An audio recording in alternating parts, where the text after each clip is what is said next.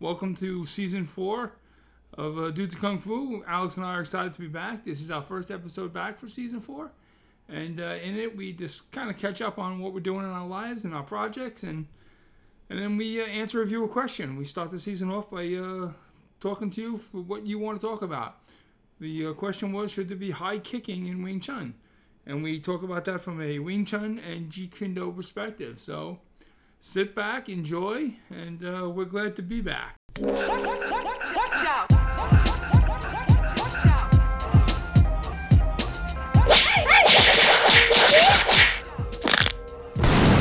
Dudes of Kung Fu. Please welcome your hosts, Alex Richter and Big Sean Madigan. Hey, everybody, and welcome to the season premiere of season four, episode one, Dudes of Kung Fu. Man, how's everybody doing?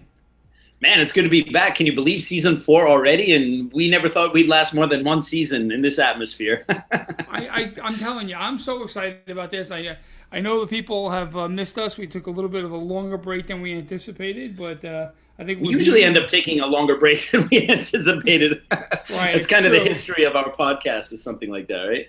I, th- I think we need to both. We both need to clear our heads sometimes. You know, it's uh, people realize we have jobs and Kung lives and and- stuff like that. right, exactly right. And Well, I, I think it's it, it, it's it's difficult for some people to understand because we seem like unending sources of martial and Wing Chun wisdom. But you know, it, it would be different if I see you every day, Sean. We would never have a problem of we would never run out of stuff to talk to. But that doesn't necessarily mean it's the most interesting stuff for the audience. Like you and I can be entertained with stuff that the audience would not be entertained with for sure. right, absolutely. It's uh, we, we you and I have we, we seem to be able to just bullshit about things, and the time just flies. And I don't know how much people want to hear us just sit and bullshit as the time. Speaking of bullshit, I actually saw you a couple times. Uh, well, actually, I've seen you once this entire summer since we've been gone. We've bullshitted a few times since, but the one time I saw you was at the 15 year anniversary of my school, right?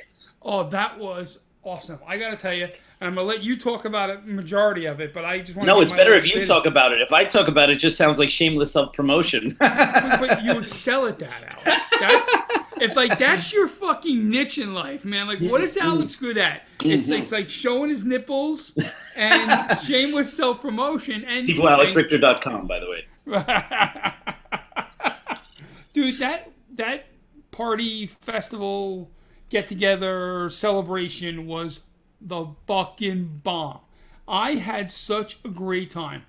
And um, you know, since I'm the kind of guy who kind of just puts everything out there, I, I'm gonna come at it from where I live my life, right? I'm sitting here saying the last fucking thing I want to do on a weekend is go into Manhattan Right. is going to the city. I, I, I work, for, for folks that don't know, I work in, in the city. People in New York would never call it Manhattan, they call it the city.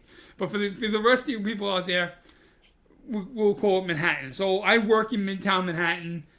It's the last place I want to go to on a weekend. When Alex is saying, listen, you're coming to this fucking party. My one of my good friends, I'm not going to let him down.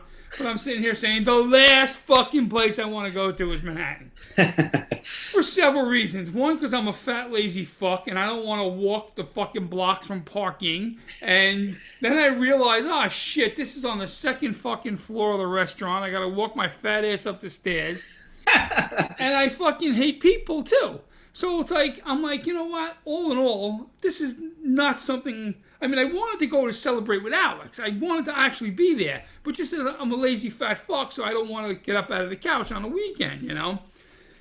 so my wife was like, "No, you gotta go. You're gonna have such a great time. You, Alex is like your best friend." So I'm like, "No, I'm going. I'm just gonna complain." So, well, things could not have gone better.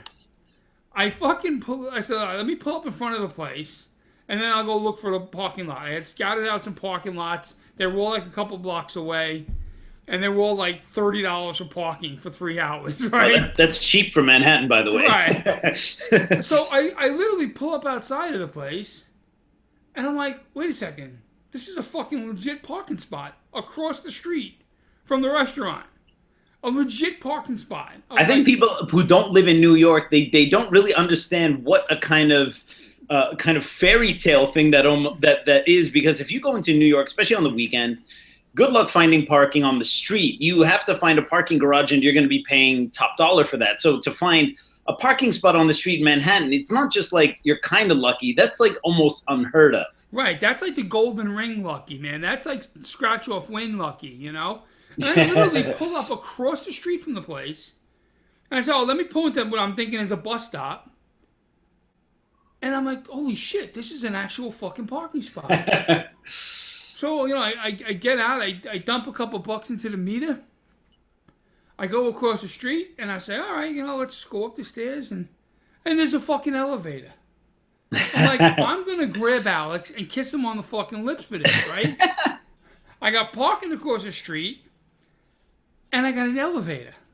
I go up the elevator, I come out into this party room, which is fantastic.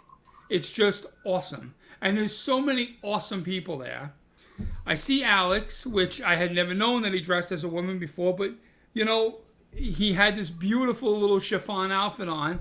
I don't know what you want to call it, but it was haters. Like, haters gonna hate for sure. It was a nice little. It was like this silk Chinese thing. It was kind of. It was just pretty, and stole it from Sean's closet, by the way. Right, because my clothes can fit you. and I, I got to meet so many of Alex's students again, and the ones that I had met before, I got to see again and I got to Alex introduced me to um, Mak Sifu, which could not have been a cooler person. He was so incredibly cool, and I, Alex going to talk about him a little bit. Um, his daughter, his daughter was with him. She was so sweet. I got to take pictures with people. Um, Jim Roselando, I got to sit with Jim. Um, it was just Jim's so a, Jim's a super cool dude, isn't he? Jim Jim and I had a blast at your party, mostly making fun of you. Of course. Jim and I had so much fun at your party, and your students, dude, your students could not be fucking cooler. Thank you, man. Your student, that Alex's school, City Wing Chun, is the bomb when it comes to Wing Chun. And I'm not just talking about the instruction because honestly, I've never taken a fucking lesson there. I'm just talking about the environment and the people that hang out and train there. These people are the bomb. I fucking love these people. They were so incredibly nice to me. People were coming over, they were laughing, they loved the podcast. Getting autographs from you in the in the anniversary book too people are asking me for my autograph, which, by the way, I held that over my wife because half of Alex's students are freaking beautiful girls. So I'm like, yeah, we, I'm, we do have a number of hot females at that city. And I'm saying to my wife, oh yeah, uh, this one asked my autograph, and you know, just having some fun. But um, oh my god, I just had so much, such a great time. I mean, your demonstration with the the knives that was phenomenal. Uh, your students put on a few demonstrations. There was tons of good demonstrations. And um, yeah, we had a um, Teresa Mann from Junmo Wing Chun in the UK. They they did a demonstration and some cool weapon stuff, some Wing Chun stuff. We had a, a Tai Chi group that actually rents for me. They did like a Tai Chi form. They try to do it as quickly as they can because they know Tai Chi tends to be a bit long. But uh, that was pretty cool. And then we had um, Mak Sifu demonstrated like a very rare internal tiger form, which is totally dope. And uh, uh, Jim Roselando demonstrated some Pin Sun Wing Chun, and my good friend Damon Honeycutt demonstrated Monkey Kung Fu like like oh, nobody's I, business. So I got it. It's so funny, like you know, like the six degrees of separation. Yeah. So I posted a bunch of pictures from mm-hmm. the party onto my Facebook page, and what you say his name was David Honeycutt. Damon Honeycutt. David Damon Honeycutt. Damon, yeah. So there's a student of Steve Golden named Michael Boyce, whose son, Tyler, I really don't know that well. I mean, I'm just through Facebook, lived with Damon Honeycutt and wow. was his personal student. And he's like, "Hey, that's my Sifu." Like, wow! It's just so cool how like I'm at this party watching, sitting literally sitting at the table with a buddy of mine's kid. You know that, that his Sifu it was just it was just a whole night was one cool thing next to the next. Yeah, that was a lot of fun. Uh, demos were fun. We had some awards for some of my senior students. Sifu William Kwok from Practical Wing Chun, uh, Wan Kam Leung student, was also there too. You got to meet him. I got to meet him. I've been dying to meet him. I got to meet uh, Rick Myers. That's right. The, the the the famous Rick Myers was also there. Vincent Lin was there as well. Yeah, we've got a, quite a number of people there. Oh, it was just fantastic, and and of course your students, you know, A- Antonio and Margaret, and I'm forgetting half of their names right now because I should It's have okay. wrote them down. But you're not known for you're not known for your memory of names. right, just show Barry, you know, Yep, it's Barry's just who's the fucking incredibly, incredibly nice. Yeah, yeah, And, yeah. um, I But by the way, I think I think the f bombs on this first premiere of season four, Dudes of Kung Fu, has already exceeded the PG thirteen rating limit. All right, sorry, fuck that. no, no, that's okay. Hey, by the way, I, I read an article. You know how many f bombs you're allowed to drop in a PG thirteen movie before it's rated R? Oh, I did not know that. You're only allowed one f bomb in a PG thirteen movie, unless the second f bomb is more than twenty minutes apart from the first one. That is a useless fact. We have definitely exceeded that in this podcast already. This is definitely Well, an R-rated podcast. I'll, tr- I'll try and hold back a little. oh, it's too late. We already have the. R rating. You might as well go with it. Well, then, well, then I'm gonna take off my shirt and really go to town. yeah, so that was really great. I mean, for me, that you know, it was the 15 year anniversary of my school, so it was great to see like old students there, and then see all like you know the new group. You know, to obviously have you there was really huge for me because you're. Uh, you know, you're definitely part of the family. You're definitely part of what's going on in my life now, and it was really great to have you there. And and it was cool for for the students because the students ask about you all the time, Sean. You know, like they listen to the podcast. They they always ask me questions about you. So you know, you're like a total celebrity for those guys. They were super happy to meet you, and they still tell me, you know, they still ask when they're going to see you next and stuff. So yeah, they were like really, really excited about that. Yeah, it, it was so it was just so much fun. I I um, was excited to meet uh, Mak Sifu. Yeah, Sifu Um, Mak Chi Kong um, is amazing. He was so nice. I, I it was funny because like I'm sitting there. I, I was actually sitting next to his daughter, and I said, "Would it be?" You know, I said to her because he, he apparently English is not his first, second, or third language, and I just said to the daughter, I said, "Would it be okay if I took a picture with him?" And she was like, "Sure," you know. And I get up, I take a picture, and then I ask her permission. Is it okay if I post it to Sifu? Uh, post it to Facebook. Right. And she was like, "Oh, of course." She was, "Do you want to be his Facebook friend?" She goes, "Sure." So she's like, "Yeah, give me your phone," you know. So next thing That's I know, awesome. I'm Facebook friends with him. So it was just, great. and I'm so happy I did because he posts so many great pictures. Yeah, yeah, and he's really great, and he's a huge source of uh, Chinese kung fu knowledge for me. In fact, uh, uh, I don't know if I mentioned this to you when we did the Bacham Do podcast, but like his ability with the short knives, like the same ones we use in Wing Chun, although he doesn't use the Bacham Do form, he uses uh, you know the Hung Gar versions, but his knowledge and ability is really incredible, and uh, a lot of the knife techniques and theories like for actual application are one to one the same as what we do in Wing Chun. So he always gives me like um, suggestions and ideas, and he shows me how other people do things, and it's, been tremendous. And the same thing with the long pole as well. And what I'm doing to improve the Bacham Do program that I teach, because uh, the Bacham Do we use to fight against different types of weapons. Well, I wanted to improve my knowledge in those other weapons. So if I'm going to teach my student how even though it's not what we need for nowadays, if I want to teach my student how to defend a broad Chinese broadsword attack using these knives, might be a good idea if I actually knew how to use a Chinese broadsword, right? So um, I actually had him teaching me Chinese broadsword on the last lesson. He taught me a form, and every day I've been working on it a little bit. It's a lot of fun. It's great for movement, and it's scary as hell. The more I know about the broadsword, the more I go. I'm not sure I want to use my short knives against this thing. I think I would Right, just right, run.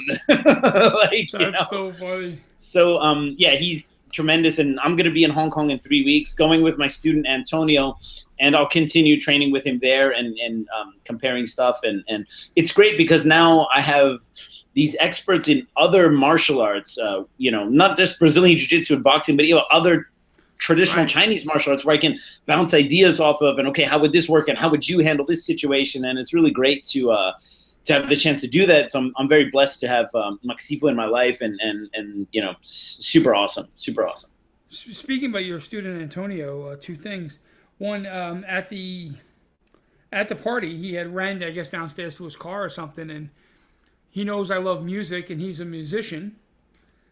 And he went downstairs and got me one of his CDs, Right. which is on constant play in my in my in my car now. Antonio's amazing. I mean, he's a world renowned uh, Oh. saxophone player. He's no joke. I mean, yeah, yeah, he's amazing. I, I, I love his stuff. It's it's really really good.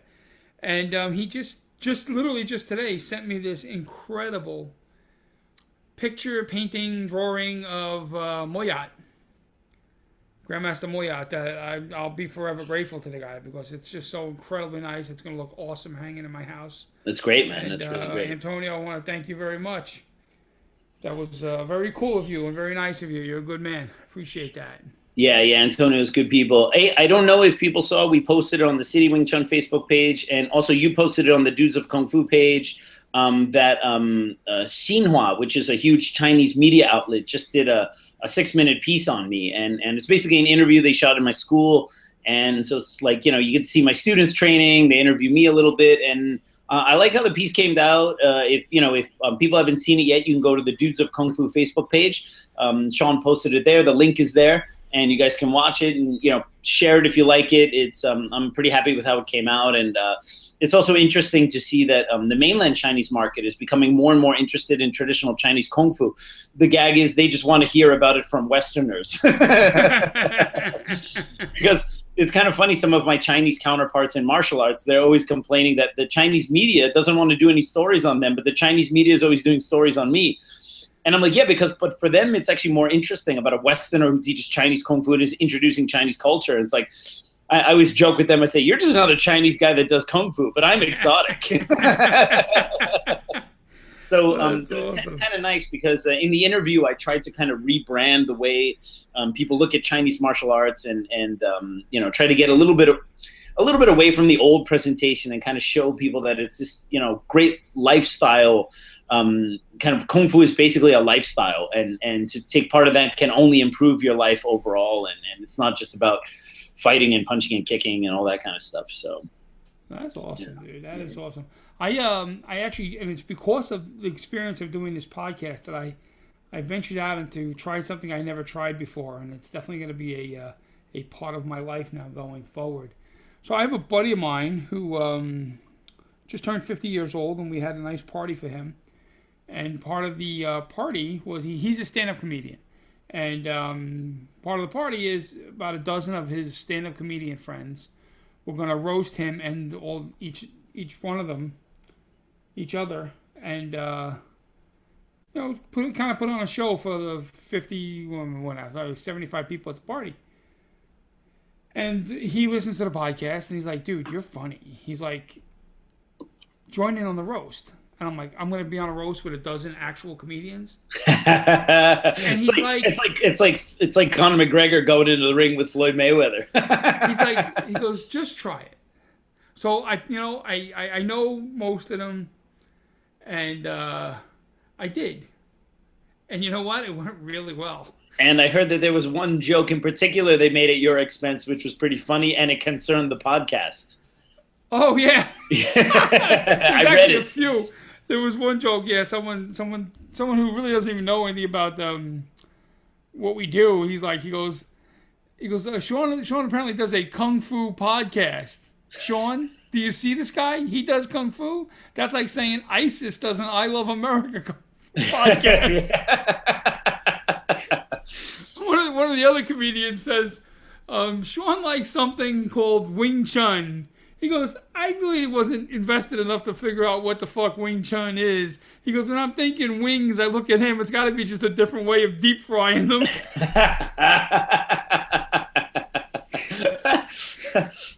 hey, you know, fun, funny thing about that, there is a place in New York City called City Wings, which is Oh, a wing joint, and at least a couple times a week we get two or three phone calls, people thinking we're City Wings, and they're calling us with chicken orders. That's awesome. yeah, it's a, wow, that's really funny, man. So, how, how did you feel doing it? was were you like really nervous? scared? I was really nervous getting up to the microphone. It was uh, I went first, and um, you know it was it was I knew they were coming to come at me hard, right. and they told me like, listen, nothing's off the table. Mm-hmm. Use whatever you can use. And um, so, like, there was one guy who's an incredible comedian. Matter of fact, he's been begging to come on the podcast. Really? Sal Calderado. He's so funny. He's so funny. He's a former military. Um, he's so funny, and he's actually, and he makes no secret of it, he's a recovering heroin addict. And um, So my lead off joke was that uh, when I got up, I got up there and said, "Listen, folks, you know, rest assured, I'm going to be the biggest thing you see tonight." And and I said, when Sal gets up here, I know Sal's going to go to town with a bunch of fat jokes. What people don't know is that a couple years ago, Sal used to be nearly my size. He was, you know, 400 freaking pounds. He was he was a fat bastard just like me. But we went different directions in life. I went to Weight Watchers, and clearly that didn't work. But Sal got to get to heroin, so he clearly won fucking life, you know. That's great, man. That's great. Anyway, so it went really well. I got a lot of laughs, and afterwards, a couple of guys are promoters for like uh, open mics and things to that effect, Mhm. and they're like, "Listen, you really should be behind a microphone. You're funny." So you know, I'm actually going to do a couple of open mics if it Wow. goes well. Um, if it goes well, I'm not going to say when they are now because I don't want anybody there.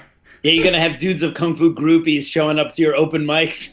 but after, after if, if it goes well and I, I actually make people laugh, I'm gonna I'll mention when I'm gonna have a, a comedy open mic or two, and we'll uh we'll we'll have some fun.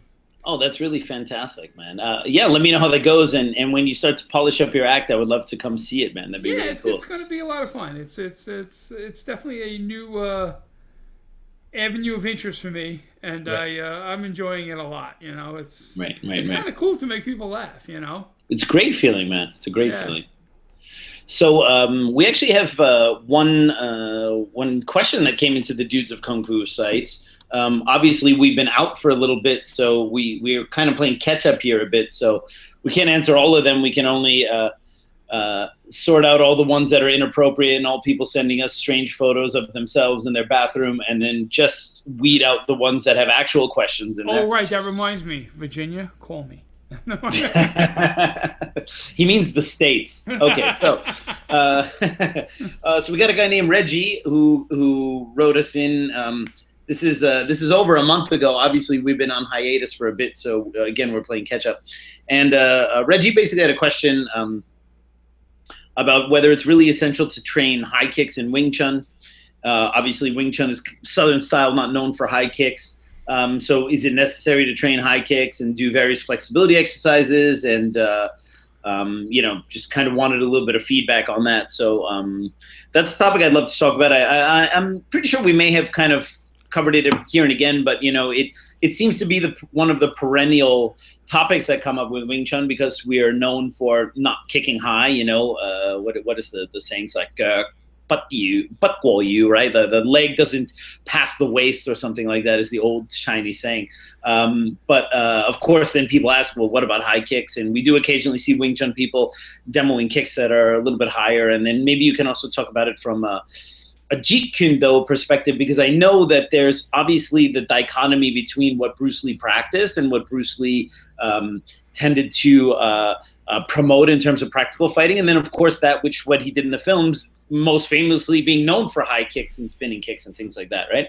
So, um, Wing Chun obviously uh, is a style that's known mostly for low line kicks. Uh, you know, we generally never, don't kick above the waist. We generally like to aim kicks to the the legs, the thigh, the ankle, that kind of thing. And uh, there's obvious reasons for that. Uh, it's easier to maintain balance. It's easier to disguise the kick uh, while you're doing hand techniques, the so-called no shadow kick or whatever. Um, but obviously, uh, we'll sometimes see demonstrations where like a Wing Chun Sifu will kick a little bit higher, or or you know sometimes they'll do a pose, or sometimes I'll even hold my leg a little bit higher or whatever. And and this is um this is a, a question, in my opinion, that's always the um, uh, it's always kind of a clashing between what you will need in a fight and what's practical and sensible to do in a situation, and then what you may just want to have as a martial artist or as an athlete or just for general fitness, right? So the fact that Wing Chun does not use high kicks does not somehow mean that it's bad to stretch or to be able to kick high or to have hip mobility or any of these things. And that's where I often see the message gets a little bit muddied because there's some Wing Chun Sifus that are like, oh, in Wing Chun we don't have to kick high, so therefore they tend not to place any emphasis on leg techniques or mobility or stretching or whatever. And um, I find that that's probably not the best way to go about it. I mean, you can certainly do Wing Chun without using any kicks. If someone wants to kick you and you can close the gap very quickly, and and I know I know Wing Chun people because of hip, ankle, knee problems that don't use any kicks because they physically can't kick, right? So they have to create a Wing Chun. Like if they're defending kicks, they have to use their footwork and angle and position and stuff like that. They're not going to use their legs to defend and things like that. And their expression of Wing Chun is totally legit, right? Um, but I'm talking more about the faction that is going to use kicks, okay? Because like saying that you can totally fight without using kicks and, and still be effective. Um, I'm always of the opinion that whatever range of motion you need to do for whatever athletic endeavor you do, you should be able, you should be about 25 to 30 percent more flexible than that which what you need on a regular basis. Because if you can, if you say, okay, in Wing Chun we only kick waist high, but your flexibility only allows you to lift your leg waist high. Well, your kick is going to be very weak at waist height because you're actually kicking at the limit of your flexibility, meaning that the, the muscles are already going to start reining in because you're getting tight, which means you will not be able to get the full explosiveness on the kick because you're already fighting your stiffness, right? Which means if you can only kick to the waist without where you start to tax your flexibility, you're probably only effective kicking at the knee. You know what I mean? But if you want to be able to kick to the waist effectively, you need to be able to kick a little bit higher so that your waist high kick is done unimpeded without any antagonistic muscle tension. So I'm all for mobility, flexibility. You know, at the end of all my classes, we do like a hip mobility series, and I like to do lots of stretching and crazy stuff, which I actually learned a lot from Damon, my monkey kung fu friend we were talking about. Like a lot of hip mobility exercise I have from him, because in order to do monkey kung fu, you have to almost be a contortionist, right? Um, and I think that that stuff is great, but that doesn't mean that I use those high kicks when I fight or when I spar so th- those are for me that's always two different things you know what i mean? Like for me it's like this is me as an athlete or as a martial artist and this is what i need to defend myself on the street. And those are not necessarily the same thing. Um, sean what about from the jeet kune do perspective where um, there's maybe slightly more emphasis on kicking especially at range than in wing chun and obviously bruce lee would do high kicks. So so what is kind of in your opinion what is your take on that Okay, well, I agree with all, just everything that Alex said, but I want to take it in a little bit of a different direction. In that um, there's a saying thrown around in JKD. I don't know if actually Bruce Lee actually said it, but it's always attributed to Bruce, Bruce Lee. So I'll do the same thing. But um, they say uh, they say Bruce Lee said, "I wouldn't punch you in the foot. Why would I kick you in the head?" Right. And of course that's true, but it doesn't mean you shouldn't have the ability to do so. Right for the reasons Alex stated. If you can kick, if you want to kick effectively low, and let's call low uh, waist height or lower, having the ability to show control at say chest level or chin level will give you an overwhelming ability at waist level. As Alex said, you don't want waist level to be your your limit because you, that's where you're going to start to lose control. You know, and when I when when when Alex was saying about you know when you you reach your the uh, I guess the apex of your stretch at that point, and your your body's fighting to pull it back. It's it's you're using up your own strength. You're going to wind yourself faster. So I do think if you have the physical ability to to learn how to kick high, you should. Should you ever do it in a fight? In my opinion, no. But I think you should have that tool as part of your training as opposed to part of your uh, fighting arsenal. It's part of your training arsenal. You learn to kick high for training purposes, not for fighting purposes. Your, your, your kicks for fighting purposes will be thigh, knee, hip, in that area. But for training purposes, it's like saying like, oh, should I learn chi Chisao? You know, um, yeah, but you're never going to chisao somebody in a fight. Well, you're going to learn high kicks, but you're never going to actually kick anybody high in a fight. It would be really rare for you to do so.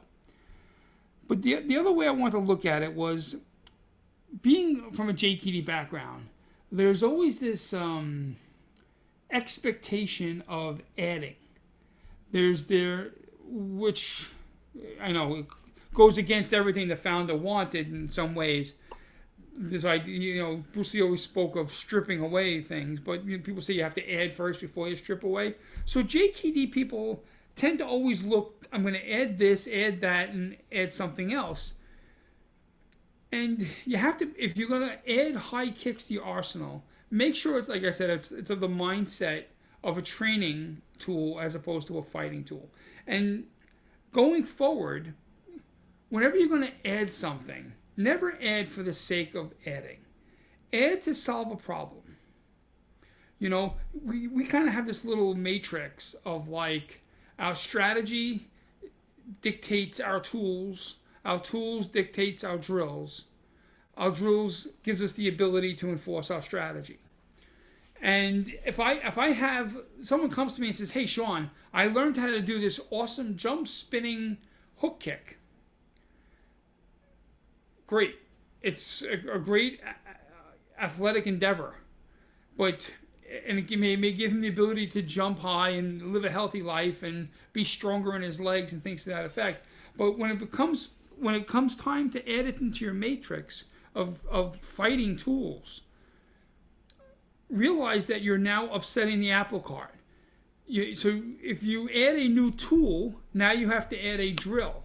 Every drill does two things. A drill teaches you something good and often will teach you something bad. Um, no drill is 100% teaching you something good. So before you're going to add a new drill, you have to understand what is something bad I can, what's a, what's a bad habit I can pick up from this drill.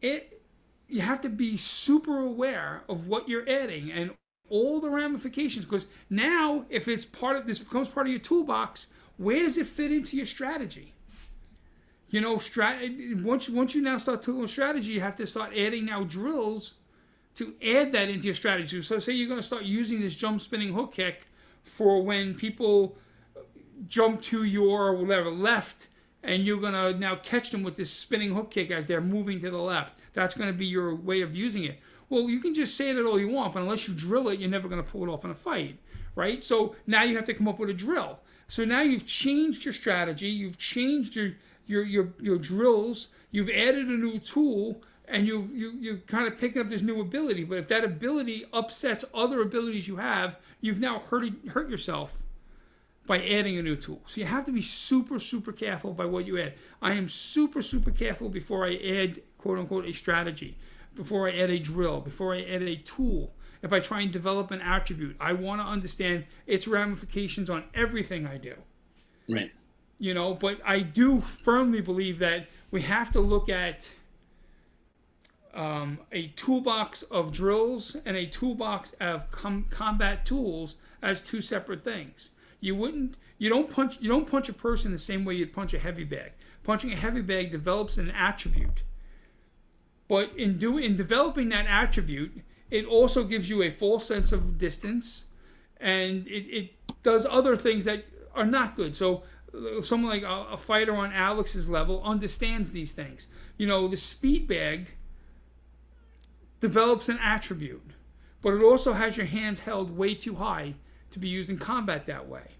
So he understands that there's a positive and a negative, and the negative is acceptable because he understands what the negative is and he understands that he will never do that negative in a fight and and and he has the right mindset because he knows I'm going into the speed bag as as as, as a as a as a tool of development and I'm going to take this positive and use it going forward. If there's a new tool, it upsets the whole apple cart. You can't just say you're adding one thing, it's not going to affect everything else. You as a person is going to affect everything else you do. So I say be super careful what you do. And the last thing I'm going to say, I want to say about this is do what you like. Ignore me and Alex. If, if, if doing high kicks fucking makes you happy, do high kicks. If you hate them, don't do them. It's martial arts are for fun. You know what I mean? It's it's it, on, on if you could if you're training how to punch and kick, you're light years ahead of the average schmuck in the street. You know what I mean? The average schmuck in the street doesn't know what they're doing. So if once you're past the level you can punch and kick and move around a little bit and and are smart enough not to get into a fight, do what the hell makes you happy. That's my advice. Absolutely, yeah. I mean, there's there's always the kind of technical and practical advice, and then there's always what you just said. Yeah, but we're also just having fun. This is a hobby for most people, and you know, I'm I'm I'm a Wing Chun, you know, fanatic, and this is what I love to do. But a couple times a week, I I put on gloves and I stand in front of the heavy bag and I just do some kickboxing or I brush the dust off my old taekwondo kicks or throw a you know a Jeet Kune Do lead sidekick or whatever, just because like okay, these are things I want to practice and I want to still be able to do, and and you know. Just mention that sword thing you were doing. The sword. The, that's right, the the broadsword and all that, and and and that has no bearing on me as a Wing Chun person. Uh, in terms of what I'm going to actually practice or do, but these are things that increase my ability to move and and understanding of mechanics and stuff. So and if it makes you happy, just go ahead and do it. The, wor- the world is full of experts and people telling you what you shouldn't do and everything like that. Just Right. enjoy it, man. This is just you, this is not a dress rehearsal. You know, you have only one shot to, Right, to go through. You, ha- you have to kind of enjoy your life a little bit. And, you know, people shit on martial arts all the time. Um, I I really wish, you know, there really was a one tribe, one vibe, you know, thing about the martial arts. But it just doesn't, you know, it may exist within some families. But the fact of the matter is, people shit all over the martial arts all over, all over the time. And they'll sit there and, you know, analyze it to the death. You know, oh, well, this lineage is better than that lineage because this guy 50 years ago beat up people on rooftops Right. or or you know this guy some representative 75 years ago beat up a representative of another kung fu system in some field in Foshan you know 75 years ago so this system's better who gives a Obviously, obviously. right it's it's all about you know what if you can handle yourself a little bit have fun Right. you know, I, I have a buddy of mine who every once in a while likes to needle me about doing Wing Chun. Mm-hmm. And he'll, he'll send me videos of Wing Chun people getting beat up in MMA competitions. And he does it good naturedly. But like I always like one time I had said to him like, listen, you know, I like to build model aeroplanes. Because they I find it enjoyable. I like to build like F-14s, and Right. I, I just dig, you know, the whole, you know, smelling the glue and oh, wait, no, but I like to build, but you know what? Some people like to build tanks, and some people like to build antique cars. You got to do what kind of makes you happy too, because it's your life, and who gives a shit what other people think? So do what makes you happy. Speaking of uh, having fun, uh, our Conor McGregor Mayweather fight's coming up, man. So I know, I know, Wait. I know we discussed this before, but yeah, it's been a little while, and um, the press tour happened uh, while we were on uh, our, our little hiatus, and there's you know been some stuff happening in Conor's camp, and the fight's coming up soon. It's this month already, man. Conor's gonna beat his ass. All right, so maybe not. See, here's the thing. It, it's very easy to make the prediction that uh, Mayweather's going to dance around him. He's going to make him miss. He's going to make him look like an amateur, and it's going to be kind of probably a boring and awkward fight. Like I can imagine, there's going to be a lot of awkward moments and some missing and some weird stuff where it's just like, ugh, and it's just going to look kind of ugly for a boxing match. Um, and to say that you know Floyd is going to move around and dance and, and, and avoid getting hit and just kind of win on a technical thing. Well, that's that's a pretty safe thing to say, and that is probably what's going to happen. Having said that, I would love to be proven wrong. All right, I'm going to say like openly, I'll go with the safe bet that Floyd Mayweather is just going to do what he always does in the ring. Um, but you know, if Conor lands that golden lucky punch, and can you know put his mitts on him. And now there's some talk that they might move to eight ounce gloves and all sorts of crazy stuff. So um, there's always a chance. I mean conor has what they call a puncher's chance. Is it likely? I don't think so. I'm pretty sure the whole event's going to be a goddamn shit show. But i'll be in hong kong when it happens so it'll actually be sunday morning in hong kong when that fight is going on. So i'll be getting up and going to some pub on the hong kong island side to watch that turkey of a fight in the morning and and you know and I'm a huge Conor McGregor fan and and I'm happy that he's going to get paid. I don't think it's going to be any I don't think there's going to be any revelation in terms of martial arts. Um, I think you're going to see, you know, like I remember um, a few months ago and I may have said this on our uh, season finale of the last podcast. Somebody on Twitter posted the Conor McGregor Floyd Mayweather fight is going to answer the age old question who is better, the world's best boxer or someone else? you know I mean? and, and, I thought it was like, you know, it, you know, all the things that Conor has done aside, that's kind of the question that's being asked. You know, who's the who's the better boxer, the best boxer, you know, with the undefeated record, or somebody else?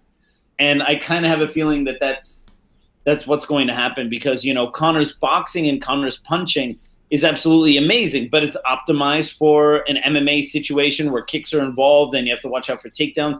The stance in boxing is different. The range in boxing is different. The volume in boxing is different. The defensive tactics, strategies, rules, all that kind of stuff. It's it is a different game. And Mayweather, in addition to his undefeated record, has been boxing with his dad since he was a little child. I mean, this is like this is like the Gracies who grew up doing jujitsu from day one. I mean, like you, you know, it's like yeah, maybe Rickson is a little bit older, but uh, you know, but when Rickson was forty, like Mayweather's forty, good luck. Right. you know what I mean? So um, I, I, I don't really think that um, that Conor is really going to pull it off. Conor's going to get paid good for him. Um, if Conor lands, a, I mean, if Conor lands a lucky punch and knocks that sob out, I'm going to be screaming like a Swedish schoolgirl, and I'll be excited. And I would love nothing more than for Conor to win. I just don't think it's going to happen. Uh, so, I think Alex is wrong. I think I think Alex. First of all, I think Alex wants to squeal like a Swedish schoolgirl, whatever the fuck that is, and because it, it would just justify the way he dresses. Anyway, I, I think Alex would have a puncher's chance. You know, a, a, trained fighter would have a puncher's chance against Conor McGregor. And what a puncher's chance means is, hey, listen, any any asshole could throw a punch properly. Could could you know on any given Sunday, right? Yeah. I think I think Conor's got more of a puncher's chance, more than a puncher's chance. I think I think Conor has. I think I think Listen, I don't know if Conor's going to win. I think he's going to do better than people think he is. That's possible, and I would, I would love that. I think he's going to do much better than people think he is. Did, did you hear that, that his sparring partner, that Paulie Malignaggi, quit his camp today? Did right, you hear about all that stuff? Because he got his the, ass kicked. Because of the he's like, yeah, go ahead and show the photo or whatever, and it's like, well, or show the video. I guess he says that there's some kind of video, and Conor's only got his guys there, and it's like, well, why, why is that surprising? If I if I was in a fight camp for, for Floyd Mayweather, I would also only have my guys right, in exactly my camp right. too. I mean, like, why is it so like what is he supposed to like invite like Floyd's guys to come and watch him spar? Like, I don't understand why Paulie said that as if that was some kind of like, yeah, I mean, look, he's like totally evil. He's only got his guys there. It's like, um, yeah, that that's kind of how I'm pretty sure Floyd's only got his guys there too, right? It's like really, hey jerk off. When you have a fight camp that someone even gives a shit about, then you can pick who you want there. But until that day happens, get your ass kicked by Conor and shut up. Absolutely. So, um, I mean, it'll be interesting. I would, I would love, I would love for Conor to do something great, and I think that would also be a beautiful story. It would be beautiful for MMA. It would be beautiful for Conor. I want nothing more than Conor to win. I just don't think it's going to happen. Um, right. But yeah, I mean, I'm, I'm, I'm a huge Conor McGregor fan. I think Conor's great. I think in MMA, Conor is one of the few guys whose fighting style, in my opinion, really embraces very closely that which Bruce Lee himself was looking for in terms of combat. And I just I just think he's great. And people don't like him for the trash talking. The trash talking is what got him here. It's the reason why we're talking about him. And and he's good at it. It's like if you're gonna talk trash, you might as well be damn good. And he's damn good at it. So how can you fault somebody for that? It is it is no I, I mean there is an art to trash talking and not everybody can do it. People try, but I mean they can't. He can do it. So he let him do, do it. He's good at it. Absolutely. He knows how to sell a fight. Yeah. You, you, know what I mean? It's like that's why he had said one day when when people when Dana White tells other fighters you're going to fight Conor McGregor, he says it's red panties night in that house because that's right. Yeah. They know they're going to make some money because Conor's not going to shut the fuck up. And, yeah. and they're going to sell that fight, and people are going to make some money, and that's what it's all about. Absolutely, man.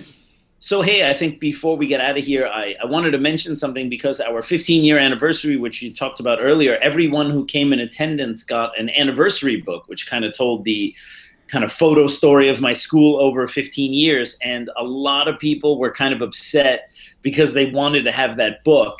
And of, course, the book was only printed for people who came to the anniversary thing. But we have a few we have a few left over because we, we had to print them in like i don't know batches of 50 or like they couldn't we couldn't print the exact number of people that were there we had to print like 20 or 30 more than than uh, people that came so for like a super super limited time and i can't even stress how we almost have none of them left. If people go to my online shop, wt-athletics.com, that's wt-athletics.com, um, besides all the other fine merchandise and my fantastic book, which is available there, um, we, for a limited time, actually have that anniversary book, which went out only to people who were there. Um, and and we have it for sale for people who want it. It's a collector's item. Uh, it's only there's only one edition printing. It will not be reprinted. And we have two options. One is the regular one, and then for a couple extra bucks, Sean will sign my name in it for you. Well, the best part about it is I'm in the freaking book too. That's right. You are in the book. You are in the book, and I, I talk about you in the book as well. So, um, so yeah, guys. If you, th- for those who got a little upset that they couldn't make it and they couldn't get an anniversary book, wt-athletics.com, and you can go for whatever remaining copies we have left. Do it as quick as can as you can, because they're flying out of here. Also, want to remind you guys to like the Dudes of Kung Fu page on Facebook and like the hell out of it. Post it. Share it with your friends. When Sean posts beautiful photos of yours truly, you need to repost that and let people know how much you love the dudes. And uh, we're on Twitter. We got the Dudes of Kung Fu on Twitter as well. And uh, Kung Fu Genius, Alex Richter's also on Twitter as well. Uh, love you guys to support us. And we're very excited about our new season four. We got some new ideas, new things coming down the pike, and we'll talk about that probably a little bit more on the next podcast, I can imagine. We just wanted to kind of get back into it, let you guys know that we're still alive. And um, yeah, thank you so much for supporting. Have a good night, folks. Take care.